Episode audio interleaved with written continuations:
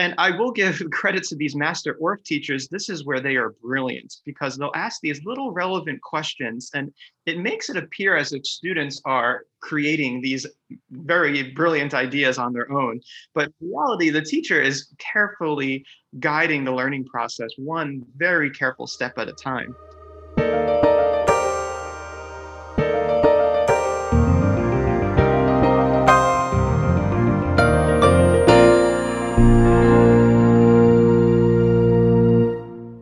I'm Ben Caplow, and welcome to All Keyed Up. Thanks so much for listening. Today, I spoke with John Patrick Murphy, otherwise known as JP, about the applications of the Orff Schulwerk approach to piano lessons. John Patrick Murphy teaches applied piano and graduate piano pedagogy at the University of Oklahoma as assistant professor of piano. He earned his Doctor of Musical Arts degree in piano performance and pedagogy at the University of Oklahoma as a graduate college alumni fellow. Dr. Murphy's playing has earned him numerous scholarships and grants, providing performance opportunities at festivals and master classes throughout the United States and abroad. He earned his Master of Music in Collaborative Piano at the Manhattan School of Music, and he completed dual majors in piano performance and pedagogy and music education while earning his Bachelor of Music from the State University of New York at Fredonia. He's completed additional studies across the world, including at the Orford Music Academy in Orford, Canada, the Classical Music Festival in Eisenstadt, Austria, the Golandsky Institute at Princeton University, and Orff Schulwerk training at Hofstra University. Previously, Dr. Murphy has taught music in the public schools of New York State, and his pedagogy research has been presented nationally at the MTNA Collegiate Piano Pedagogy Symposium and at the National Group Piano and Piano Pedagogy Forum, and has been published in the Clavier Companion. This past summer, Murphy presented at the National Conference on Keyboard Pedagogy. In this episode, we talked about the four stages of the Orff Schulwerk process of teaching music and their application in the context of piano lessons, meaning imitation, exploration, labeling, and creation. Some of the topics that we discussed include play, movement and vocal activities, experiencing concepts before labeling, the pedagogical value of incorporating percussion instruments into piano lessons, games, rote teaching, and group lessons. I've been meaning to do an episode about Orff since I began this podcast, so I was thrilled to be able to talk to JP about this topic. Hope you enjoy the interview. JP, thanks so much for joining us today. Thank you for the invitation, Ben. I'm happy to be here. Today, we're going to talk about the Orff approach and what its relevance is to piano lessons. One way that Orff is different than other approaches like Suzuki is that Orff kind of emphasizes general principles as opposed to like giving you the lesson plan or a specific method. And you've described this more eloquently as a quote way of teaching as opposed to telling teachers quote what to teach. Can you clarify this distinction a little and give our listeners a basic sense of some of the principles that Orff encouraged? Sure. Yeah. You know, you know, before I begin with that, I'd like to just put a disclaimer out that I'm not a master level Orff teacher. I did complete teacher training um, at Hofstra University. So the information I'll share today is uh, a lot of based upon my personal experience in the public schools and mentorship that I've received. Um, and I'd encourage your listeners to check out the American Orff Schulwerk Association if they're interested for learning more.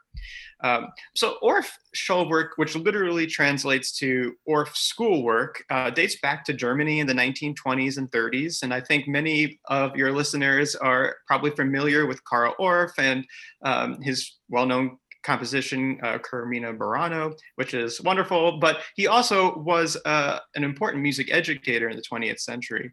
And it's really a philosophical approach towards music education that creates experience based learning for our students. And it's a hands on music learning approach that's different compared to other methods that specify curricular content in a particular sequence. Um, Orff focuses more on the teaching process rather than the teaching materials. So teachers have the flexibility to use their own curriculum in a way that's effective for their individualized student population.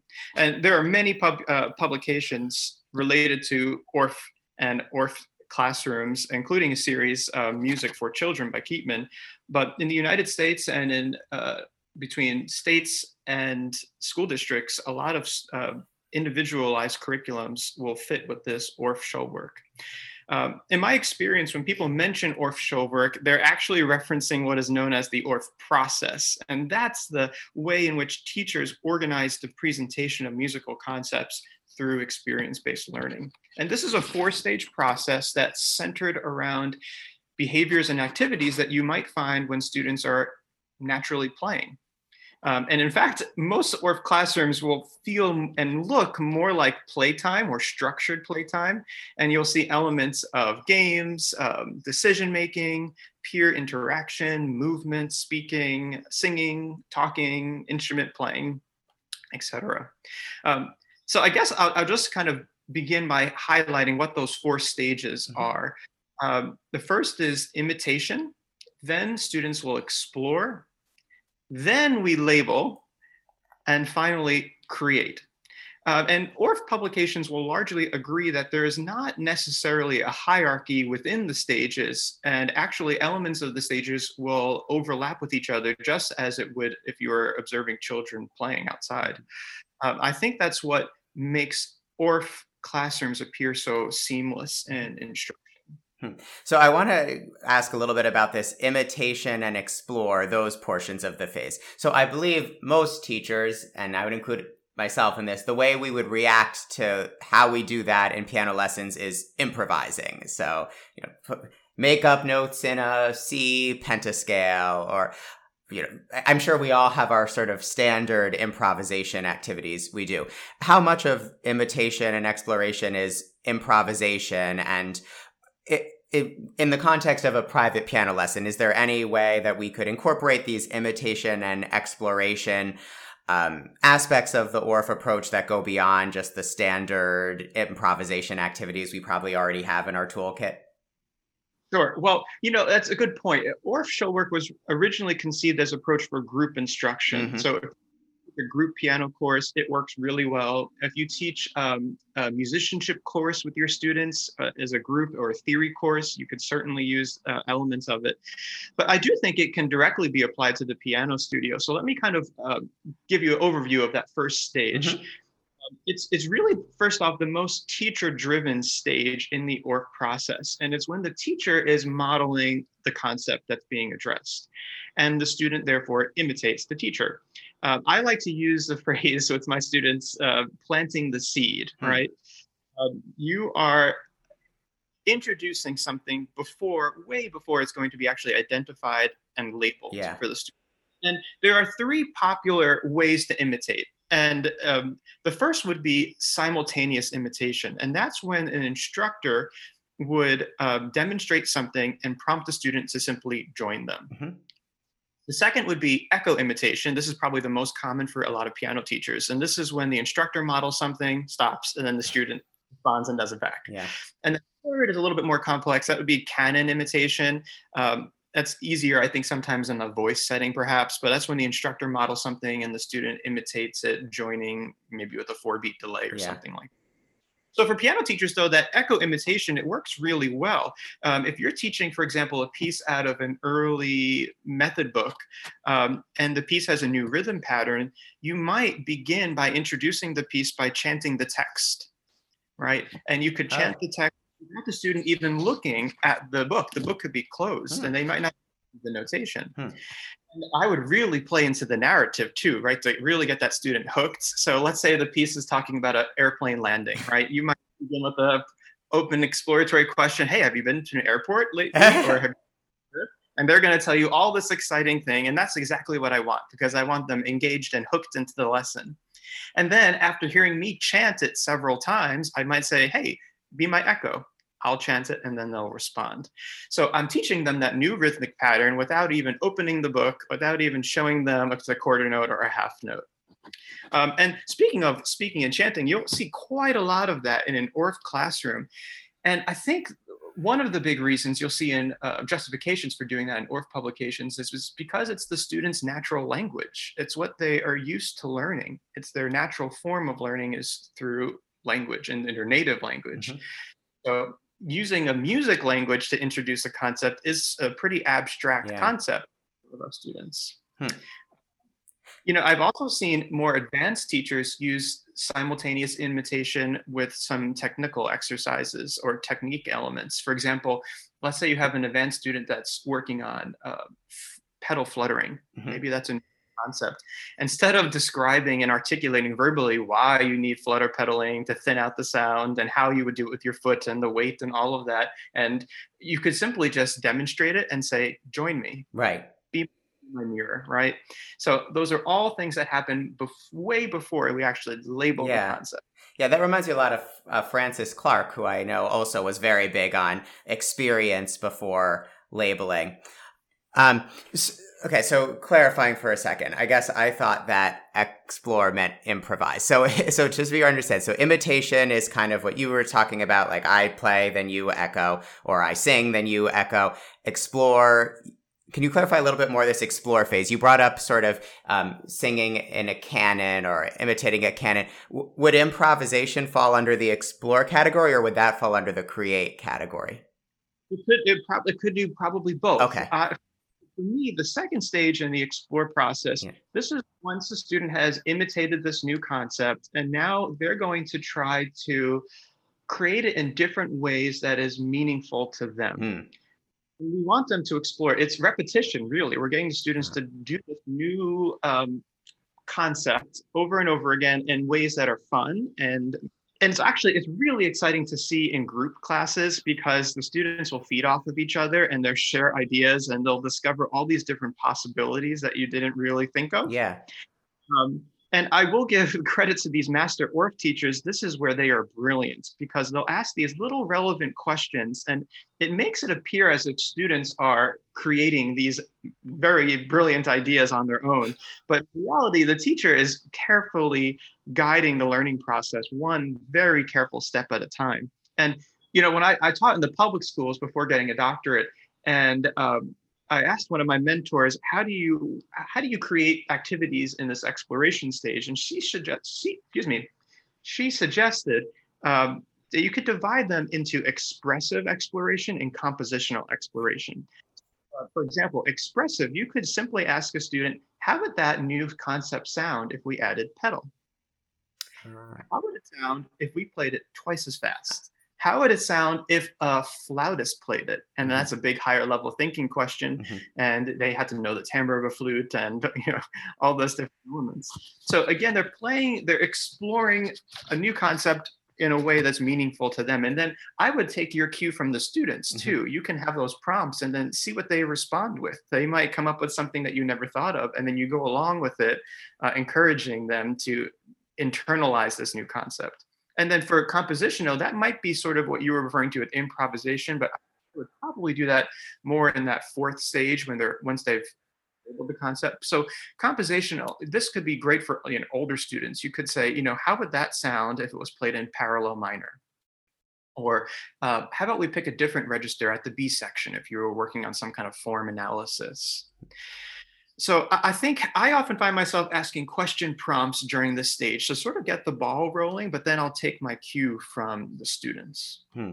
Yeah, and I so am on board with the sequencing of this exploration before labeling. So before you tell the students kind of what parallel minor is, you just say, what would it sound like if we made this adjustment? And then they experience it and react. And then you can say, well, this is called the parallel minor, as opposed to just giving it to them. Um, I want to move on a little bit and talk a little about kind of the motion and movement aspect of Orff. So in most Orff classes, at least at you know elementary schools, uh, the piano is not really part of it. In general, my impression is that it favors instruments that don't require as specialized of a set of motion like a woodblock or a xylophone or even body percussion. And earlier you brought up speech singing, something where the process of making the note happen, it doesn't require quite as fine of a motion as piano when we're always thinking about hand position and how curved are our fingers. And there's all these other kind of considerations. So can you talk about how piano teachers might have students use other instruments in the context of a piano lesson and how that comparatively simple motion of hitting a percussion instrument or chanting can helpfully translate into the scales required for some of the finer movements of piano playing? Sure. Uh, so yes, like you, I agree. Piano playing is an incredibly complex task, and there are so many fine motor skills involved. And even when performing elementary pieces, it's actually quite complex. So um, the instruments you're referring to with Orff that are associated with Orff classrooms, sometimes they're called elemental instruments. They're um, primarily pitched and unpitched instruments. Um, and they're used intentionally. One, the size factor, right? Many of those unpitched percussion instruments a student can easily, a child could easily hold in their hand and I pass to another student. If you think of the Orff xylophones and metallophones, um, the bars on those are, if you compare that to the size of a key, are much bigger, right? Um, they can easily be removed and you can accom- make accommodations to limit the different possibilities of the actual pitches being played. Um, also students are holding like you said uh, just maybe one mallet and they're playing one note one hand as opposed to playing one note per finger per hand that you'll see in even the earliest of method books. Um, so if we acknowledge the complexity of piano playing i think we can see how using other instruments can be an effective tool in the learning process to work on a specific skill. So back to rhythm. Let's say an elementary student is working on a new rhythm pattern of quarter notes and half notes. The teacher could create an activity and use an unpitched percussion instrument to address the specific rhythm pattern. Um, a few weeks ago, I was working with a beginner piano student and I was introducing a pattern that had quarter notes and half notes. So before the lesson, um, I created this little tiny little activity and it went like this pumpkin pie, pumpkin pie, I love pumpkin pie. And when the student arrived, we, you know, we began the conversation how it's finally cool and it's finally feeling like fall. And the student said, Oh, I just went pumpkin picking this weekend. And I said, No way, I made a pumpkin pie this week. And it went right into it seamlessly. And the student was hooked. We started talking about pies. And before you knew it, the student and I were chanting off the bench this very basic four bar phrase, sort of pumpkin pie activity. Um, and then we transferred it to a hand drum, and the student was stepping in place to the hand drum. And I think the more frequently you do these types of activities, the more comfortable both you'll feel as a teacher, and then the student will just think it's kind of normal as part of the lesson. And then after that, I transferred that to the keyboard, mm. and the mm. student then experience playing on the keyboard. Mm. Uh, I know some student uh, teachers really like to use body percussion, and that's a big part of uh, many Orff Schulwerk lessons. And piano teachers sometimes I feel default to clapping as, as a, a, kind of a comfort zone one, which is it's great because you can really feel the duration of notes, which is I think a lot of teachers argue that that's why it's so effective. And you could also move in a circular direction and feel the space relationship. But you know you can also expand your body language, uh, mm-hmm. body um, body percussion. It mm-hmm. could be padding, it could be shoulder taps, it could be snapping, mm-hmm. it could be even just sliding kind of down your forearm kind of a thing. And all of those mo- movements might um, work with an individual student. Yeah. The uh, one of the recent interviews I did was with uh, pianist Benjamin Steinhardt. I don't know if that's a name you know, but we talked a lot about Gordon in the interview and about sort of Gordon movement activities. And Benjamin also was talking about some of the limitations of clapping and that it's really good if you want to use pulse, but it, it doesn't as much show concepts like weight or as much the space between notes or phrasing or the shape of phrase. And he talked about all sorts of other activities that Gordon recommended to uh, show rhythm that go beyond just clapping. Um, and he brought up like swaying back and forth or kind of, um, you could like, uh, like move your body down and like bend for the downbeat and then maybe clap beats two, three, and four. And there's so many options beyond just clapping, which is what it seems like teachers default to. So going on this idea of movement, you were saying earlier that you think speech is kind of the student's native language. And I would say movement is very native to what children are experiencing also. And Orff viewed music as intrinsically linked to movement, connecting him with many other thinkers like Gordon and who I was just describing, also Dalcroze and many others. So, although so many pivotal figures have emphasized the link between music and movement, movement isn't generally used in piano lessons except for, as you were saying, clapping rhythms, which is hardly movement at all. So, why is it important that students use their whole body to express musical ideas? And what are some examples of movement activities that might happen with, Orff uh, classrooms that our listeners could consider for their studios? That's a great question. And you know, I actually I listened to that podcast last week and I really oh, enjoyed okay. it.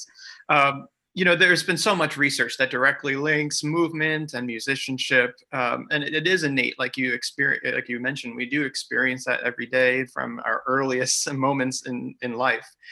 Um, I think, in addition to feeling the pulse that are in rhythm, I think just feeling the space between the pulse is really important, like you just shared. Mm-hmm. I think it provides students a chance to exaggerate motions um, mm. and you know, performers on the keyboard instrument, we are really doing such minimal motions. So oftentimes exaggerating it is much more effective for students to comprehend something.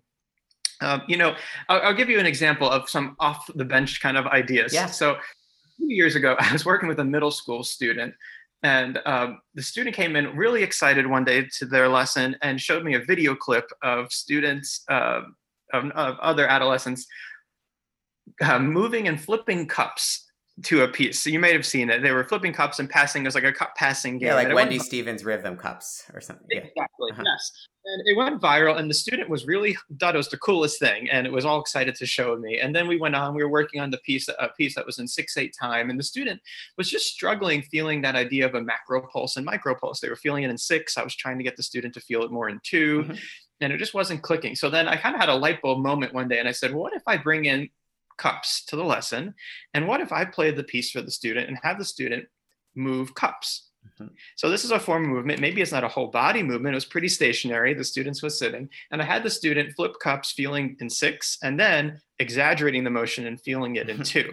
The student thought it was the coolest activity, and it was just like what they saw in this viral video, and it actually made a big difference. Then we transferred that to the piano, and all of a sudden, the student was feeling it in two. Mm-hmm. It was that exaggerated motion away from the bench yeah. that created learning experience. Yeah. One activity that I've used that is, I guess, a little similar to that, that I've tried to use to get students to feel three is bouncing a ball for beat one and then tapping it for two, three. So like bounce, tap, tap, bounce, something. Again, it, it's all examples of things that go, I think, beyond clapping, where you, st- which inevitably shows every beat as equal. And so you, you, can't really emphasize meter in the same way that you could with cups, kind of as you're describing. And I do think. And kind of going off that, you can, I mean, there's so much more beyond meter and pulse that you can do. You know, I like to use movement for form. Oh, how so? Uh, you know, I'll see a lot of piano instructors, they'll teach form visually, which is wonderful for teaching music literacy and they'll ask questions something like you know where does this section where does this phrase repeat and then the student will find it and say ah yes we're in aba form but uh, you know you could approach it the same way by having the student walk around the room t- stepping to the pulse and then say i want you to walk the opposite way when you hear the new section and when it returns go back to the other way. Oh, that's cool.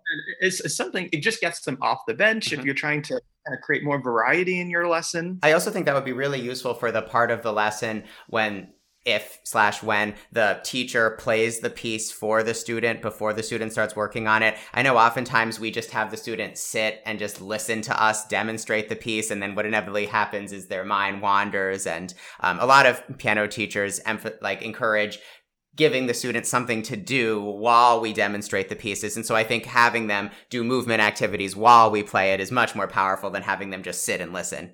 Absolutely. And also then they're getting, you know, yes, although they're listening to the form, we know that they're on, a, on another level, they're developing such a, a, good sound ideal of the piece, mm-hmm. right? They're hearing the tempo is going to be, they're hearing the exactly. articulation. Phrasing. So it's yeah, there's so many layers that are just building upon each other. And I'll also mention, you know, when I taught in the public schools, um, the students really love doing kind of folk dance activities. And through that you can teach so many things in terms of um, feeling timbre changes dynamic changes color changes form beyond just the ideas of steady pulse rhythm and meter. Um, so if you do in your studio have a weekly sort of studio class with your students or movement or theory class mm-hmm. you might try it. And I, I, think you'd be surprised how many students actually like doing it especially at that elementary level. Mm-hmm it's you know it's hard nowadays with COVID and all. Right, you know, of course.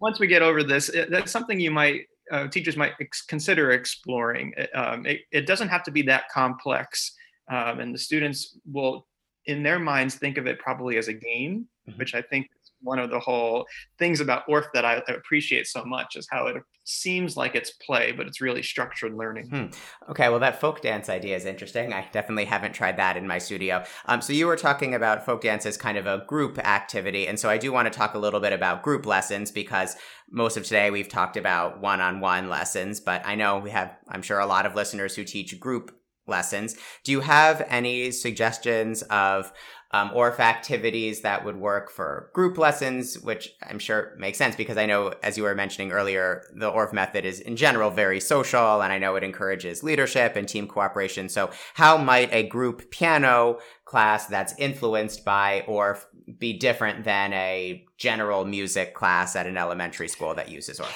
Well, I think I think they would be actually quite similar. Okay. I think what's different is the presentation in terms of uh, styles in which you're presenting the material. Um, you know, of course, if it's a group piano class, you are focused more at the instrument of the piano, as opposed to if you go to an Orff elementary classroom, you might see a lot more variety. You you might see uh, multiple different types of instruments and lots of movement and dancing. So I think that that would probably be the biggest difference in terms of the process. I think the process would be actually quite similar. I think where you'll see it a little bit different is in that uh, exploration stage. Um, it might be a little bit perhaps more structured if they're sitting at, let's say, at stationary keyboards. Yeah. Um, but I think it could be quite similar. It's designed to be taught in groups and for the students to interact with each other and to learn. The other thing I'll mention about an Orff classroom, which is pretty interesting, is that students typically there's, there's typically a lot of different things going on at the same time. Oftentimes, an Orff uh, arranged piece, there's a lot of textural elements. There might be one group of students that are working together with the melody. There might be one group doing the accompaniment. Um, or maybe some students will be playing non-pitch percussion and one will be playing the pitch percussion for um, accompaniment figures.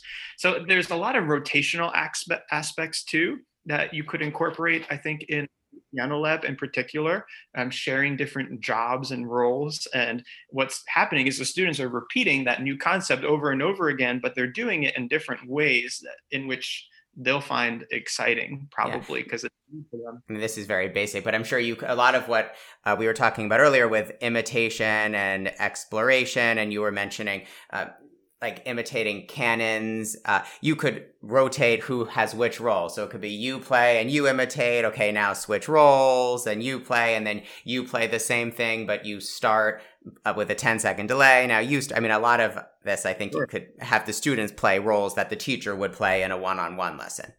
Yeah, and it's what's fascinating too is the teacher really becomes um, less and less involved as the process mm, goes on. Interesting. And a lot of times there's transitionals. The, the transition might be timed with you know four clicks on the glockenspiel or something like okay. that. Come up with something on the piano for them to trans transition to the next station, if you will. And it, it's it's if you if you just walk into the room it's pretty seamless. You'll just see the students knowing sort of what to do and going to the next station without the instructor prompting them for this next activity. It's, it's pretty it's pretty magical if you haven't witnessed it yeah, before. that's exciting. Okay the last element of orff that i want to talk about um, is the labeling aspect. Uh, you were bringing up earlier that we want the students to experience the concepts before we label them. So can you talk about given that how that would translate in the sense of teaching music notation and give some ideas about some elements of music notation that stereotypically teachers might la- introduce in a label first way or like many method books where the label is introduced alongside the concept. How we can sort of preempt some of mm-hmm. these music notation symbols through experience and imitation or play well, yes, and uh, you know, as you were saying that, asking that question, I was reminded there's a there's a famous Orff quote, and he says, "Tell me I forget, show me I remember, involve me I understand." I love that. I think that quote really encap- captures the experience based emphasis of this approach. So, as a core belief in this approach, students are going to develop a deeper understanding through imitation and exploration. That's why we explore it first before we label. Um, and this type of learning actually occurs all throughout childhood, right? And this is, I think, an important thing to, cons- or to think about is when students are learning how to uh, say and read sentences, they often can speak the words and they'll have an understanding of the words long before they can write them, mm-hmm. right? so it, it's sort of like that in terms of music you know why do we approach music sometimes backwards why do we approach it in a way that we're labeling uh, and before they even know what it is or experiencing it so i would say approaching it in a way that's natural the way that they use to learn their native language is a really smart approach uh, we're fortunate in the ped world as you said to have really fabulous method series and we're, we're really lucky actually and I have the utmost respect and admiration for the pedagogues who have written them and spent their lives writing them. Um, and I think the majority of the mainstream method books are really well sequenced in their unique way with their own unique pacing. And regardless of the reading approach that that method book might use, I really encourage teachers that I work with here at OU to plan ahead right? Many of the series actually will publish a chart for teachers that is the, the, most handy chart that just has a list of what concepts are being taught and what pieces they're, you know, that they're using to teach those concepts. So, you know, use that as a reference guide and work backwards. Determine when the specific concept's going to introduce, be introduced, and then brainstorm ways in which that seed can be planted way before, several weeks before, so that the student has a successful learning experience when it actually does happen. Uh, you know, I, I think that those labels in the method books, especially if you're talking about the, our youngsters that are learning, they're not for them necessarily. They probably can't read some of the, a majority of the words in the method books. They're probably more for the parents and guidelines for teachers.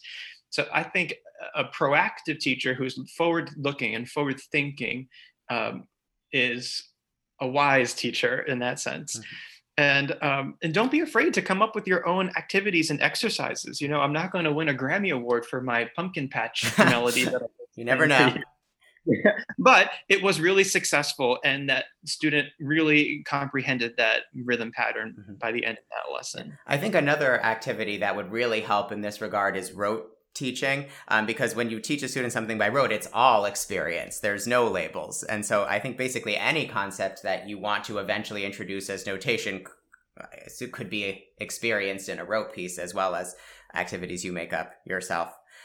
Absolutely. And you know the other thing i'll just say too if you find yourself getting getting stuck in that label first approach i think i would suggest experimenting with ways of introducing concepts off the piano bench. Mm-hmm. If you ask yourself, how can I introduce this concept using speech? How can I introduce it movement, singing, listening activity? That oftentimes will get sort of those creative, the creative gate open. And all of a sudden you'll, oh, I can I can introduce this first this way and then move the transfer to the keyboard. Absolutely. Um, okay, before we go, is there any other aspect of the Orff method that we haven't uh, covered today that you'd like to address? You know, I'll just briefly say that fourth stage of the process is labeled creation or the creating stage. And, and that's really where we sort of get to see our students thrive and show what they have now learned in those three previous steps of the process. So after we've imitated, they've explored, we've labeled it, they know what it is, now they put it into context. And I'll just give one kind of concrete example of what that might look like beyond improvisation in the piano studio. Um, I had a student recently working on an Alberti bass pattern, and I had introduced it through imitation. We explored it in different ways. We found it in the music, we labeled it.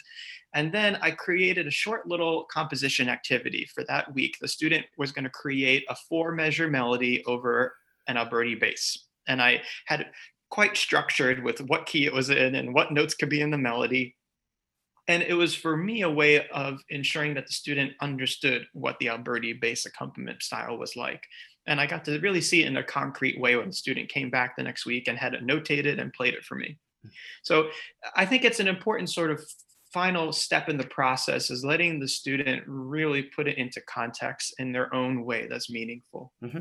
Yeah, I did an episode on this podcast with Nicola Cantan, who's the founder of Vibrant Music Teaching, all about teaching composition. And that was one of the ideas that occurred throughout the episode is that you can teach almost anything through composition and improvisation. And when you do, you allow students to experience a concept truly from the inside out, as opposed to just reading it off of a piece that someone else wrote. Um, so, although we spoke mainly about Orff today, you've spoken and written about a massive variety of topics related to piano pedagogy. So, before we go, can you give our listeners a sense of what you're up to now and how everyone listening can learn more about you? Well, sure. Um, I, am very uh, fortunate to be a new professor of piano and piano pedagogy at the University of Oklahoma. Uh, this is my first year in this new role. I've been Congratulations. here. Congratulations. Thank you. Thank you so much. Uh, it's, it's really a wonderful place to be with some wonderful colleagues and wonderful students. And um, I encourage your listeners, if they're ever in Norman, uh, please stop on by. We'd love to host you and give you a tour around. Um, personally, I'm working on several different projects at the moment, and they have a pretty wide range in topics from um, interpersonal relationships in the studio with our students um, to effectively teaching functional piano skills to piano majors at the collegiate level. Um, and uh, uh, overall, I think it's a really exciting time to be a piano teacher, and I'm really grateful for podcasts like this for enriching. Thank you. And I'm grateful for professors like you who are doing research on these very important topics. I mean, interpersonal relationships with students is obviously something that we're all thinking about. So, thanks again for everything you do, and thank you for coming on the podcast today. Thanks so much for having me, Ben. And thanks to all of you for tuning in to All Keyed Up. I'll see you next time.